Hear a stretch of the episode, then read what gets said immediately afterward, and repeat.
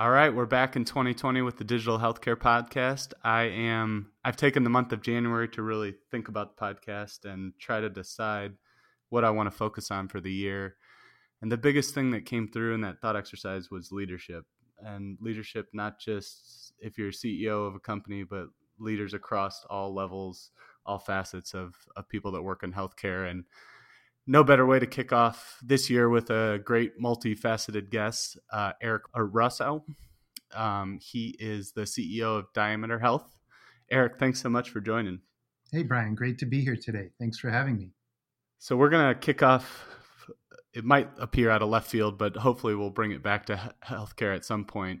But you're an you're a big time rower growing up, and I wanted to to talk about the leadership and the principles that you learn in the sport um, and I, I, figured it'd be good to kick off. When did you get into rowing, and how did that come to come to be a part of your life? Sure. So I actually had the benefit of growing up on a small pond where I had a rowboat. I'm not sure if that um, helped me develop into uh, becoming a college oarsman, but I was really fortunate to um, have been exposed to the sport my freshman year at a college called Trinity College here in Hartford, Connecticut, um, where I had this fantastic and enthusiastic coach named Hank Fox, and, and his passion and his competitive spirit were just infectious. So I was just attracted to rowing, I think, from the beginning because it truly is the ultimate team sport, um, and competitive rowing is something I always wanted to do. So um, I very much enjoyed rowing all four years throughout Trinity and college, and then I had the honor and opportunity to go on and, and, and earn a seat on the U.S. national team a couple years um, thereafter. So um, I still row competitively today with a bunch of older masters men, but many of the relationships I've had over the years, um, I'm still very close with, uh, even my college oarsmen from over 30 years ago. I, sh- I should have guessed that it was a coach or someone, some one individual that that tipped you off to the sport. That's the same for me. I my sport is ice hockey, and yeah, I had a similar experience where one person got me into it, and it's crazy how just one person can have such a big impact in life like imagine if you hadn't met that person right? Your life would look totally different. Without question. And and i guess the only thing i'd add to that is you know trying to pay it back. Um, just over a decade ago um, some other parents in town i live in a town called avon connecticut we actually um, founded a rowing program for the local public high school which i then went on to coach um, the girls squad for the next 10 years and uh, today it has over 100 athletes every fall and every spring. Um, and it's just been a blast to uh, be part of that startup, but I often affectionately refer to as my most demanding uh, and often most rewarding startup experience. That's fantastic. So maybe give a little bit of background. You mentioned the ultimate team sport. I pull most of my knowledge of rowing from Boys on the Boat, a great book if you haven't read. It's mm. it's a fantastic read. So maybe just give some background into rowing and what, why do you say it's such a team sport and just talk about some of the challenges that go into the sport. Yeah, so I often joke the reason I ended up in rowing is because I wasn't coordinated enough like you to play hockey or to be uh, at football or basketball or baseball, though I loved a lot of those sports as well. Um, but unlike other sports, it's a completely shared experience. I mean, there's no timeouts, there's no you know substitutions. When you're in a boat, when you're in a race, it's from start to finish all the athletes in that boat, whether it's a single, a double, a four, a quad, or an eight, have to work together. And and it looks so graceful when watching it, but tremendous amount of power is being exerted. And then the way one recovers uh, is just as important in terms of overall boat speed and essentially not slowing the boat down. Um, so I just and, and if you think of doing all this in a boat that can be less than a foot wide, um, it's very unstable. And so boat speed and boat stability are, are directly correlated to each other. Uh, and so having the power application, the recovery, the timing, the catches, uh, the recovery, all of that done in synchrony is critical. Uh, to what I often coach my kids is saying, you know, the crews with the most power are not always the crews that win the race. And, and uh, a famous boat builder that, that you're familiar with from reading The Boys on the Boat, Stanley Pocock, often said, and I think this is true in rowing, and I try to apply this here at Diameter he often said that the way power is applied is more important than how much power is applied. And so, with that adage, I've always tried to make sure that every ounce, every watt, every dollar we spend as a company or in a crew race is exerted wisely and efficiently to achieve the desired result. So you say all this looking back on your your your rowing career. How much of these principles did you recognize in real time? Because I know with my hockey career, I lived it. I knew it was a good thing, a powerful thing in my life, but it really took some some time in between when I stopped playing competitively and and when I started my career to be like, oh, I learned this. I, I know how to operate in a team because I've I've done this before my whole life on the in the ice rink. Was it similar experience for you? It really was. I think you know, you know, was it Mark Twain? I often think he said, you know, when I was 13, I couldn't stand to be around my old man because I felt like I had to explain everything to him. And then by the time I was 15, I was amazed at how much he learned in two years. And so I feel like you learn a lot looking back. And I think just the principles of teamwork and discipline and taking on fears and, and self doubt and then accomplishing things that you weren't sure you could um, really just builds into not only self esteem and confidence, but more than anything, I know it's trite, but the power of the team. For me, as I look back at my life, and I'm 55 now, I, I look uh, some of the most challenging tasks I've ever taken on. I always go back to earning a seat in a particular crew or on the U.S. team, or being in races that were just so demanding, both mentally and physically. Um, and I feel like not that founding or, or, scaling a company is easy by any means, um, because it isn't, but the overall principles of you know teamwork, trust, shared vision, shared goals, and of course hard work, I think apply just as much in in company building as they do in competitive sports. Can you talk about the mental side of rowing? Because I, I imagine that has to be the hardest part. You doing this monotonous activity over and over again and trying to do it better and slightly better each time. It's not an easy task. And uh, then when you add the team element, it becomes a really, really difficult task. Is that a fair characterization of the mental side of it?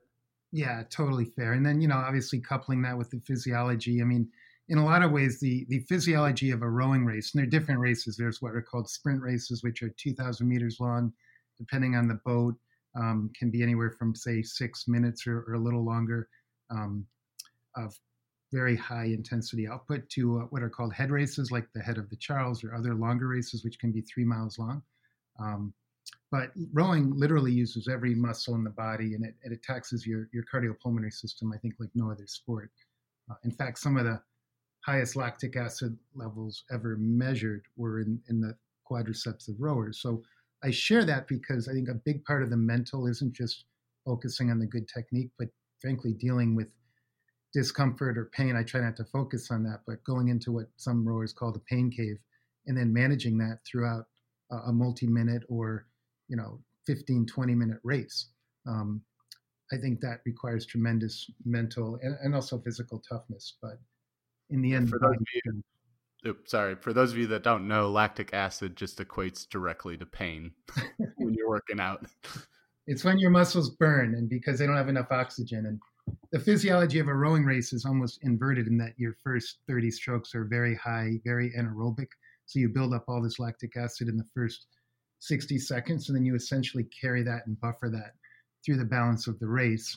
At which point you then sprint further at the end. And so if you look at the physiology of it, in some ways it makes no sense. But being within a foot of another crew or, or five boats across is certainly a mental game in terms of when crews make particular moves uh, at different portions of the race. At the end of the day, you want to be the first bow ball to cross the finish line, and it takes tremendous teamwork, effort, and discipline training to do that.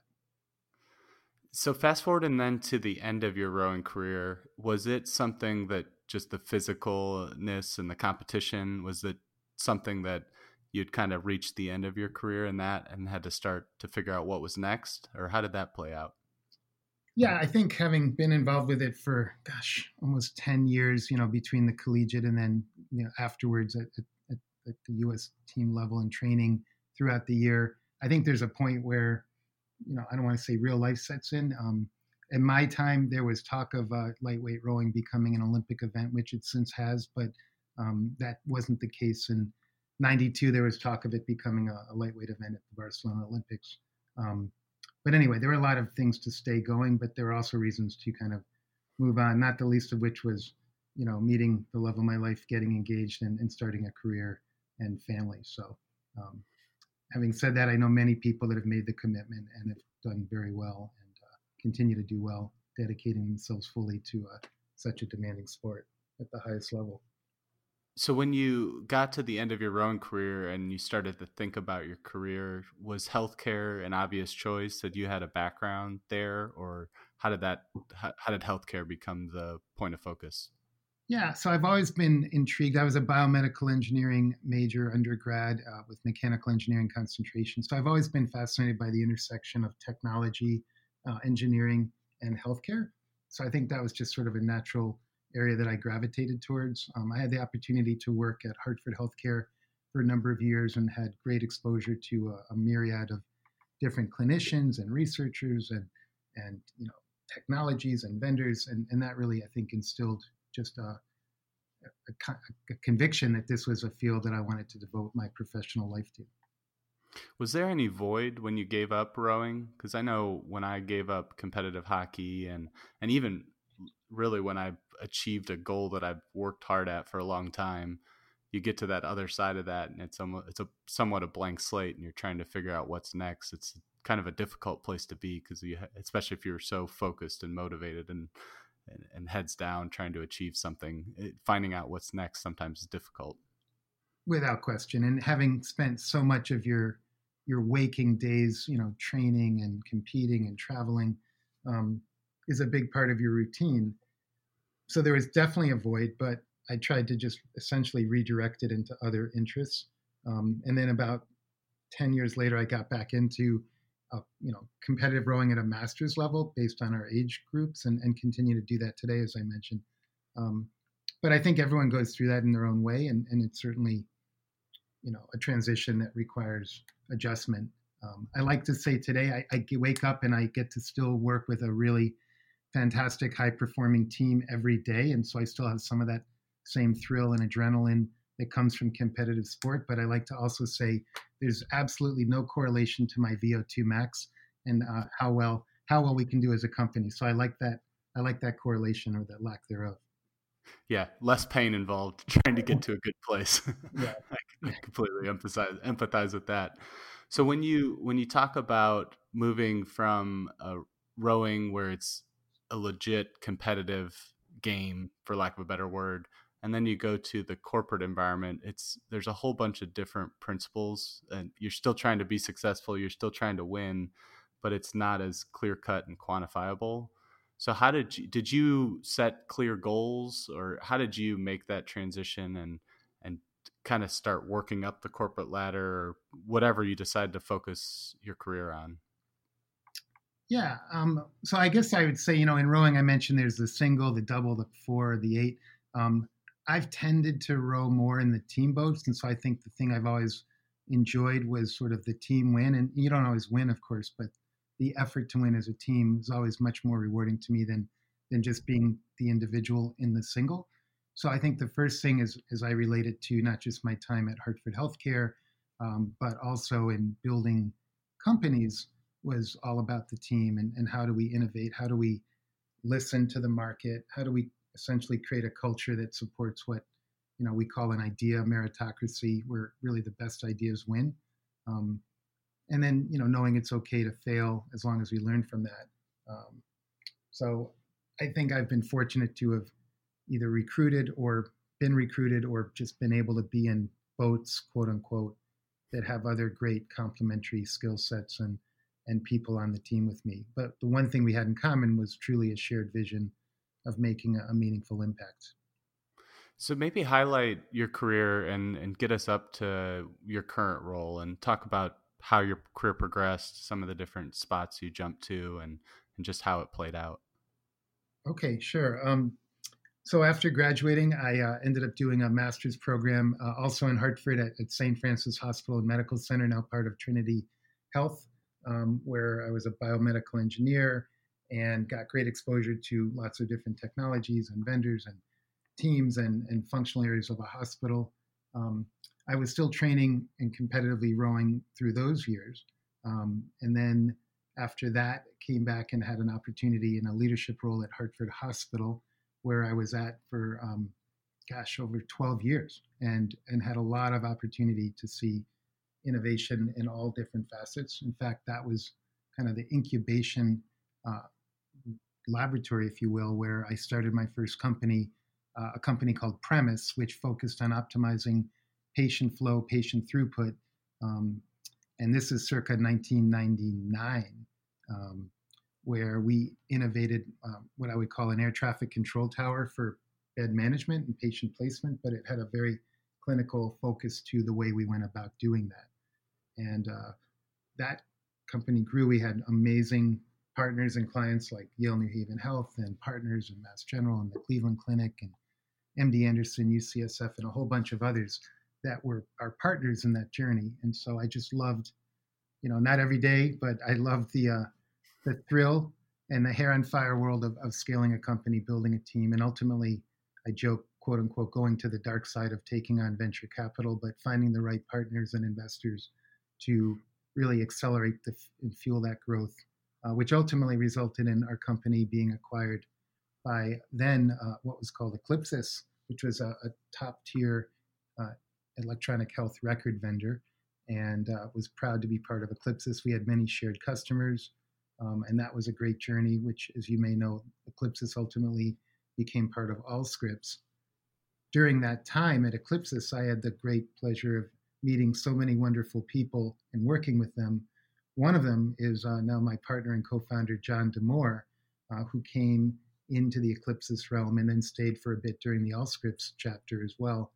And we worked very closely together on taking what we had built premise in terms of optimizing throughput and then integrating that with another best of breed great company called EPSI, which is still out there today uh, in terms of the best of breed cost accounting solution, and then merging that essentially with an in, in-house built clinical analytics solution for overall what we call performance management. Hey, Eric, just to pause right there. Um, so when you talked about moving into entrepreneurship and creating your own company, was that something that had been in the back of your mind and you had been thinking about for a while, or did it just naturally progress there? Um, much like my desire to try rowing, that was always in the back of my mind as well. And I should give credit to my co-founder of Premise, is a longtime uh, friend and still a very dear friend named Joe Adam. We actually met in high school chemistry. We ended up both going to Trinity together. Always stayed in touch, and he was sort of the whiz computer developer and, and mathematician, and I was more of a systems engineer. And and so together we uh, we built uh, the foundations of what ultimately became a company that that had great impact in in the world of patient flow across the country and even internationally. What was what is there any differences you can highlight in the climate back then when you were starting your first company versus now? Yeah, there are a lot. Um, I would say there's a lot less friction today in terms of starting a company just by virtue of things like the cloud and hosting and SaaS and collaboration tools like GoToMeeting and Dropbox and SharePoint, et cetera, et cetera. I would also say the the velocity at which the market is moving today is so much faster, which you know I say it's a Darwinian world, and so I think the need to be just nimble and responsive and keeping your finger on the pulse of not just the market today, but where it's headed is so critical. I look back then, and you know that was a client server technology at the beginning. We ultimately migrated it to the web, uh, but we had to buy servers and we had to have like SQL licenses from Microsoft, and today we do so much more using open source technology and and just collaboration tools that we can be a, a much faster growing distributed company than we could back in the days of premise. So in some ways it's a lot easier. In other ways it's a lot harder just because the competition's so much more fierce nowadays versus and it, everything changes a whole lot faster. Exactly. Gotcha. So then, um, as you, when you say um, you started the company uh, and you had support from another company, does that mean did you did you found it on your own, or did you found it with the support of another company in, in inside of their corporate environment? Yeah. So with respect to the premise chapter, we did found it on our own. It was actually a pre-existing, more of I'd say a services company where we had done a lot of interesting work with leading physician researchers and cardiologists and published uh, very progressive papers and presented at national conferences. But I think we quickly realized that that sort of services model, while certainly can be exciting and rewarding, wasn't something that we felt could have the scale we wanted to have and didn't really leverage time the way a product based company could. And so we focused our efforts on becoming a product company. Candidly, I'd love to tell you all we had this great insight and genius that the world needed a better patient flow solution. But the truth is, um, Hartford Hospital back then had engaged PricewaterhouseCoopers to do a massive multi year, multi million dollar re engineering engagement.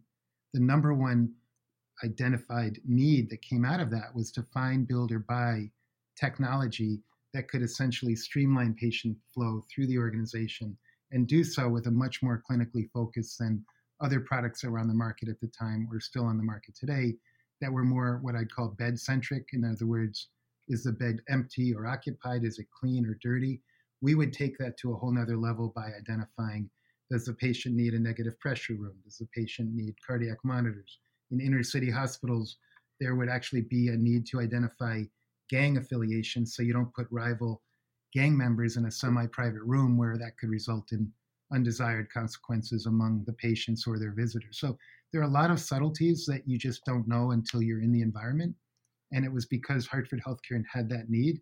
We actually believed we could build, frankly, a new mousetrap, not even a better mousetrap, to address those needs. And, and Hartford Hospital gave us the go ahead and let us put together a prototype, which they then green lighted, and that became the foundation of what of what premise was in terms of a patient flow solution.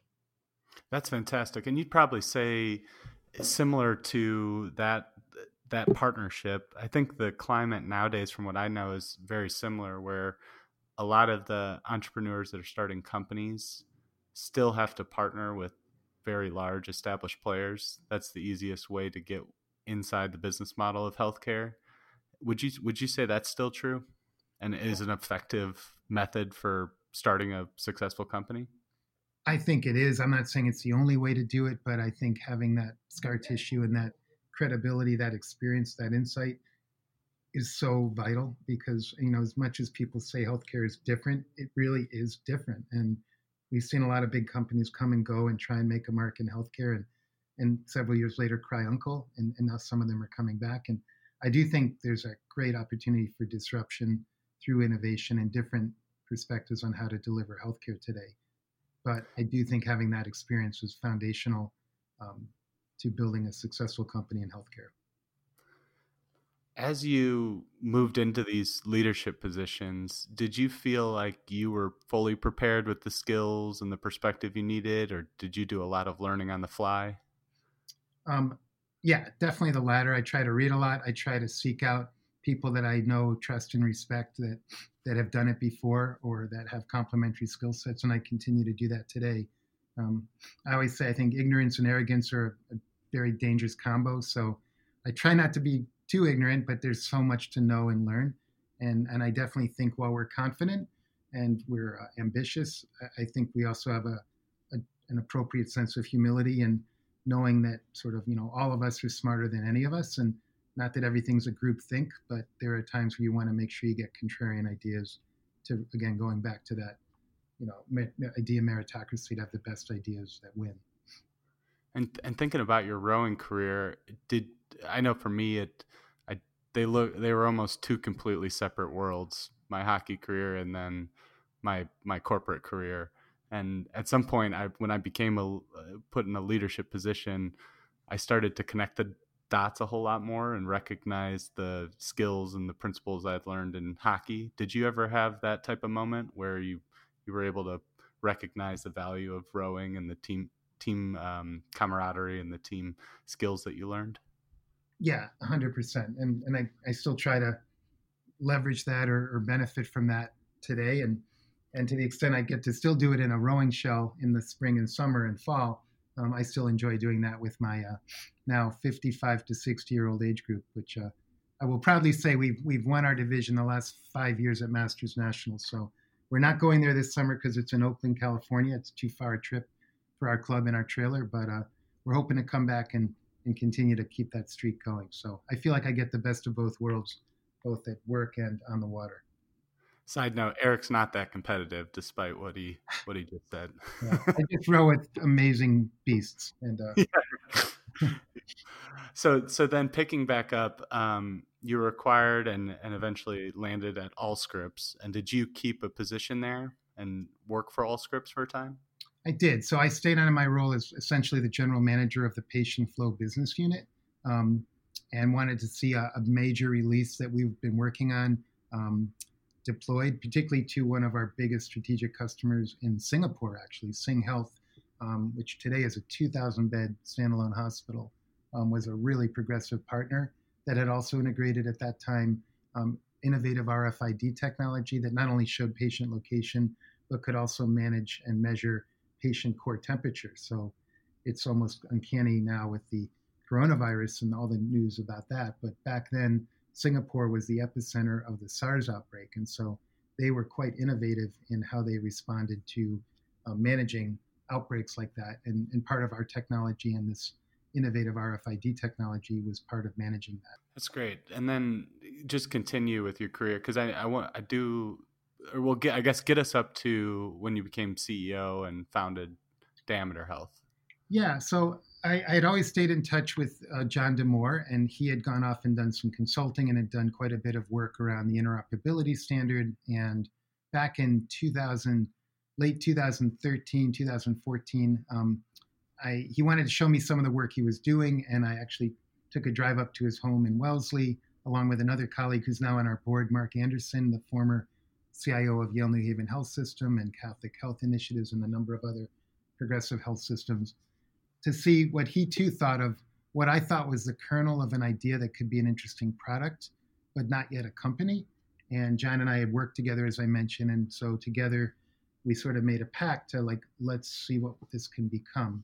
And so together we bootstrapped what's now diameter for the first two plus years, which frankly was not a lot of fun. I have three kids and two were in college at the time, um, but we believed in what we were doing. We got our first uh, client uh, in 2016 uh, was actually a very progressive health information exchange in Kansas called KHIN, the Kansas Health Information uh, System, and and I felt like Tom Hanks in the movie Big, you know, when he got his first paycheck and said 147 dollars. But anyway, that was enough to uh, to give us some working capital to continue to invest and bring on a chief data scientist and to bring on a few more folks. And at that point, I, we felt it was the right time to go back to some of my prior investors in premise um, and to take a modest amount of capital uh, to further scale the company, which we did. And we further scaled the company over the next two years considerably. And earlier, uh, just about a year ago today, we closed uh, a Series A1 round that was led by Optum Ventures, which we're very proud to be a part of and part of that family, uh, along with the current syndicate that was in our, our initial seed round, or what we call the Series A. So that kind of brings us up to today. I know raising money is not easy, so congrats on that. Um, what was the back when you first had that that meeting or that summit? What was the thought of the problem you were trying to solve, or what was the core driver behind the company? Yeah, it's a great question. It's a great question. So back then, there was a big focus on looking at um, algorithms and ways to identify patients at risk for 30-day readmission. And at that time, we had an amazingly accurate algorithm that could identify patients that had risk of 30 day readmission. We had a C statistic that was north of 0.8, which is quite high in terms of its predictive capability. The problem was there are probably 150 other companies, and still today, that have algorithms and quote unquote solutions to look at 30 day readmissions. And so that's always hard when you're in a noisy space. So we stepped back, we asked ourselves, well, why is it that we had such an accurate algorithm and what is it that we could do that differentiates us from being one of 150 other vendors that do the same thing or claim to do the same thing? The answer to that question was we were really good at taking dirty clinical data and normalizing it and enriching it and making it useful that we could have a better predictive algorithm. So that was really a pivotal moment in Diameter Health's evolution where we sort of did pivot, in fact, and focus more on data quality. And that's really when we then went after a target market, um, health information exchanges, which we recognize is not a massive or rapidly growing market, but we felt and still believe that that was absolutely and is the right market to have started to build and continue to serve uh, our, you know, as we go there because they have such a broad array of different sets of clinical data, not just from Epic and Cerner and McKesson and Athena, but literally hundreds of certified electronic health records, and that's really important. We often joke when uh, Willie Willie Sutton was asked, "Well, why did you rob banks?" and his answer was simply, "Well, that's because where the money is." And we went to HIEs because that's where the data was. That makes total sense. What when you say dirty data, can you give a definition of what that what dirty data might look like? Yeah, so I have to give credit to um, our, our VP of Marketing, Tom Gaither, uh, who who coined this term clinical data disorder. And so one of the nice things about Diameter is that we were spawned in a post meaningful use world. So as a country, we've you know invested over 30 billion dollars to adopt electronic health records. So all this data is being collected, it's being digitized, but it's not necessarily clean. And, and, you know, examples of what we mean by dirty data disorder is that you can have multiple different units or syntax for something like a platelet count, where it could be K per microliter or 10 up, you know, up arrow three per microliter, 1,000 per microliter. All of these mean the same thing, but to a computer, the number K could be interpreted as degrees Kelvin, not thousand. Or you might enter a person's weight in kilograms versus pounds. And when you do a BMI conversion, then that can give you a very different answer, which in turn can be used to calculate drug levels and, and so forth. So there's just such a broad array of, of units and variation, what we call semantic interoperability.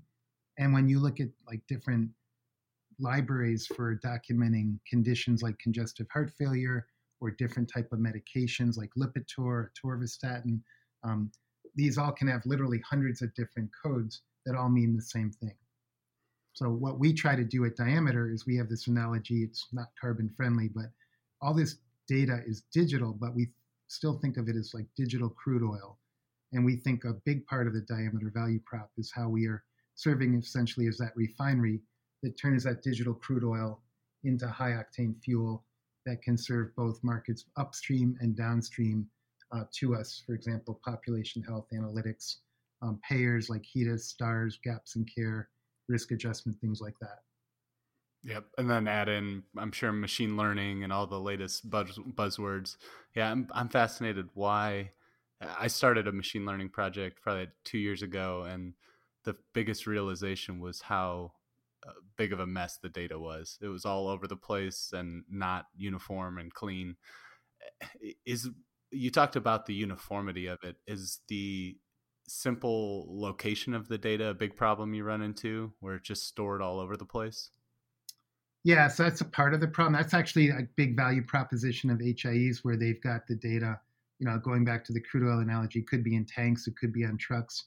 Um, we kind of look at the market in a very broad generic fashion, what we call like pipe vendors. And I say that with affection, but companies that actually aggregate and move data from point A to point B, but don't really do a whole lot with it.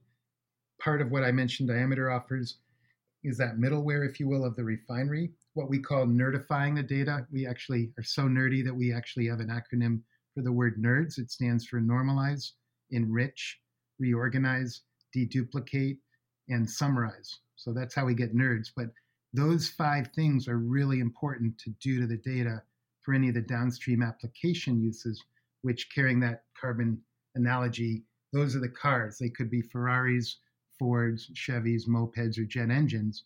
All of them need high octane fuel. None of them can run on crude oil. Do you find it's uh, easy sell or hard sell for your clients that you're trying to serve? Because I'm always fascinated in healthcare. It, at the end of the day, like I'm in pharmaceuticals and we're literally a data company. It's the data associated with the products that really make the difference. But it still seems like we're so product centric, or I'm sure hospitals have their own priorities they focus on. And I don't, I still don't feel like across the board, as, a general statement, people within healthcare understand the power of data. Yeah, and I agree with that in general. I think there's certainly like a bell curve of, of understanding or recognition or adoption. Um, I think a lot of us would like to have one throat to choke where you have one vendor, whether it be your EHR or a data analytics partner or whoever, that can kind of be that silver bullet solution. Um, and I think people are starting to realize that you know the old adage of GIGO, you know, garbage in, garbage out, still applies even today in 2020 in a world of artificial intelligence and machine learning. So I think people recognize the quality of clean clinical data. We think is the next frontier. I think payers and others have squeezed as much juice out of the claims data as can be squeezed, but the new frontier is really getting into the rich clinical data set where you can then use that to to measure electronic clinical quality measures, which again, plug for the team, we have more certified ambulatory ECQMs than any other vendor think combined. And that's really important when you're looking at accurate numerators, accurate denominators. How can that data be used to support standard supplemental data for downstream analyses? Super important. And um, and effectively, what you're saying is you need domain experts and as well as IT professionals, and that's definitely something I've realized. You have to have a combination of both to be successful. Otherwise, you just fall short in getting to the outcomes you want. Absolutely, and, and we have a whole informatics team led by John D'Amore, um, who's one of a handful of people that understands this thousand-page interoperability standard, you know, better than most people on the planet. So we often joke that's a great business model. Have a, a business partner co-author a really important but really complex standard, then go build a company to actually help implement that standard. Um, but I, I, think the other thing I would just say, and we're super excited about evolving standards. A lot of hype around FHIR, F-H-I-R, and we're going to be showing some really cool FHIR capabilities with HIMSS in a couple weeks. But I think a lot of people we've spoken with think that FHIR by itself is like a silver bullet solution to what we solve at diameter, and it, it isn't. And in fact, if you talk to Grahame, the founder of FHIR, he would say the same. We view today's world, they're pipes flowing dirty water, dirty, dirty crude oil, if you will.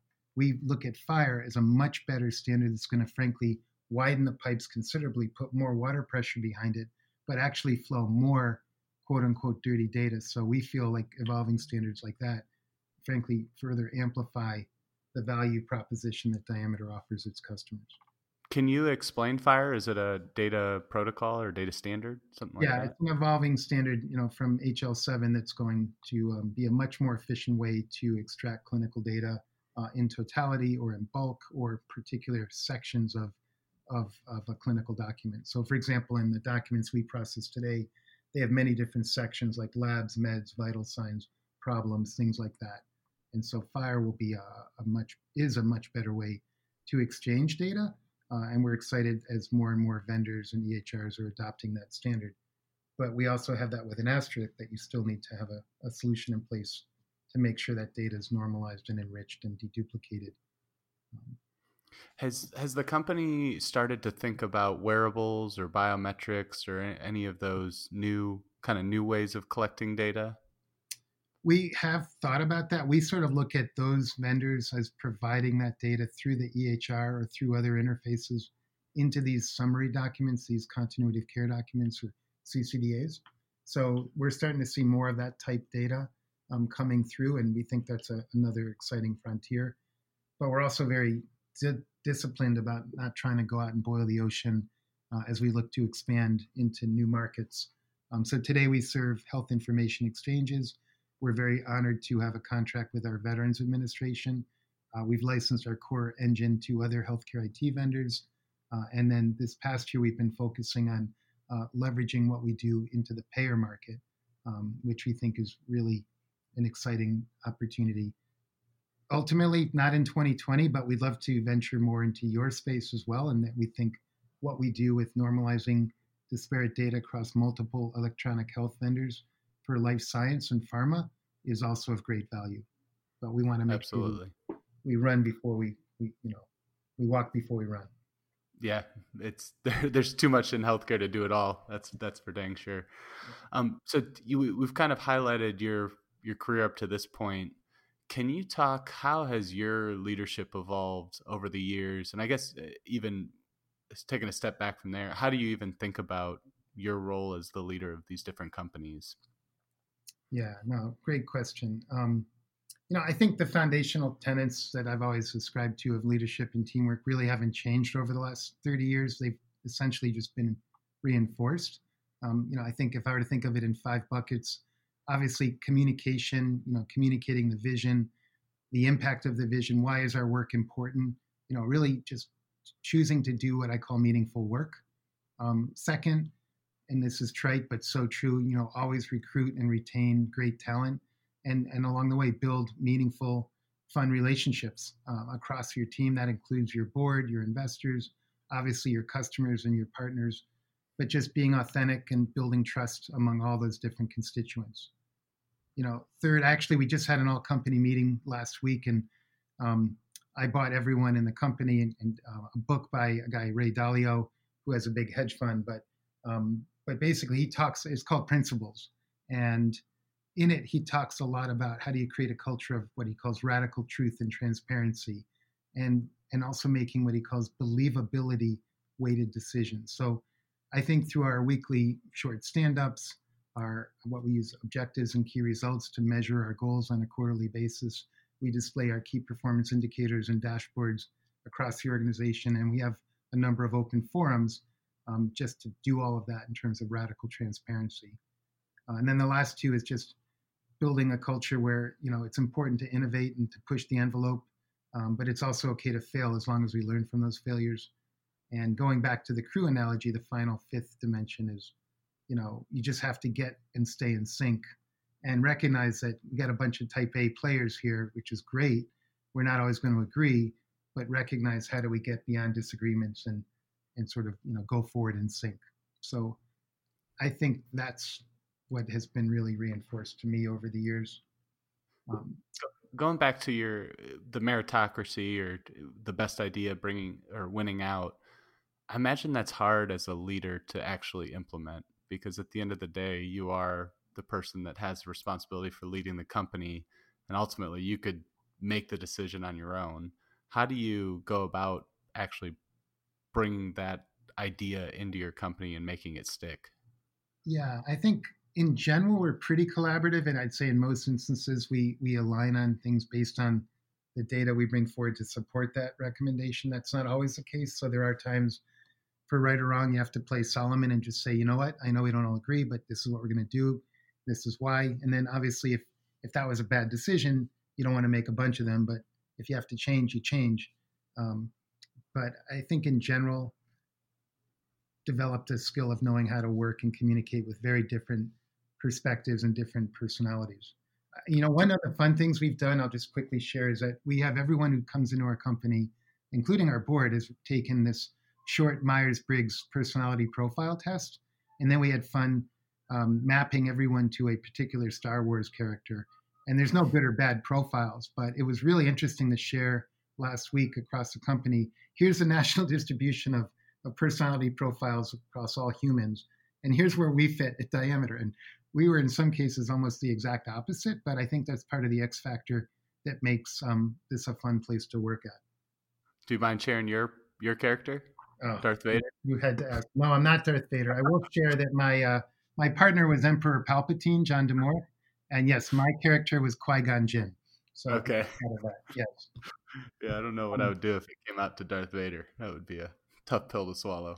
Yeah, we have a couple of those too, but again, they're not good or bad. They just map them to very logical, goal-oriented uh, characteristics, like the Emperor and Darth Vader were as well. Sure. One one more question on this topic. Do you find do you have any difficulty with when you ask a question, what do you think? Uh, getting an honest answer because sometimes being the boss, people aren't always willing to speak up or put their ideas out there. Have you, have you run into that, and how have you combated that behavior? Yeah, that's a good question. I would say definitely among my senior management team. No, it's like it's not a hierarchy, and people absolutely say what they think, and they'll say, "I think that's a really stupid idea" or whatnot. That's great. I always say I want to hear what I need to hear, not what, what people think I want to hear. Um, I've tried my best to just be authentic and, you know, sort of non-threatening in a way to like just always get what people really think. But knowing that may not always happen, we also try and do that through anonymous surveys or other means in which people can communicate. Um, but I do recognize there can certainly be a Hawthorne effect in who's asking the question and in what environment the question's being asked. Yeah, absolutely. Well, great. I, I we've covered a lot. Um, is there anything else with diameter health that maybe we missed or um, you want to highlight? Um, I'm sure this is a wonderful opportunity. I would say. I guess I'll leave you with, um, you know, you talk about just goal setting. Somebody once said, "Easy decisions, hard life; hard decisions, easy life." I've tried to communicate that to my own kids. Um, I think at Diameter we really do try to think big. I'll leave you with this: we continue to think big. As one of my board member Sarah London from Optum Ventures, likes to say, "quote Incrementalism sucks." I think that's actually on her webpage at Optum Ventures.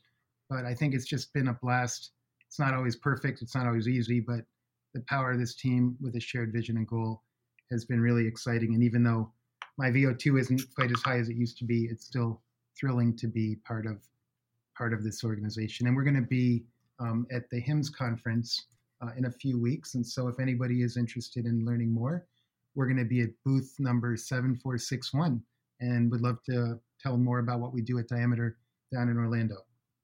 Fantastic. Well, thanks so much again for joining Eric and having a, a fun conversation about both rowing and and leadership and your company. It's been interesting to see them all kind of come together and um, hear your perspective on them all. So I really appreciate you sharing.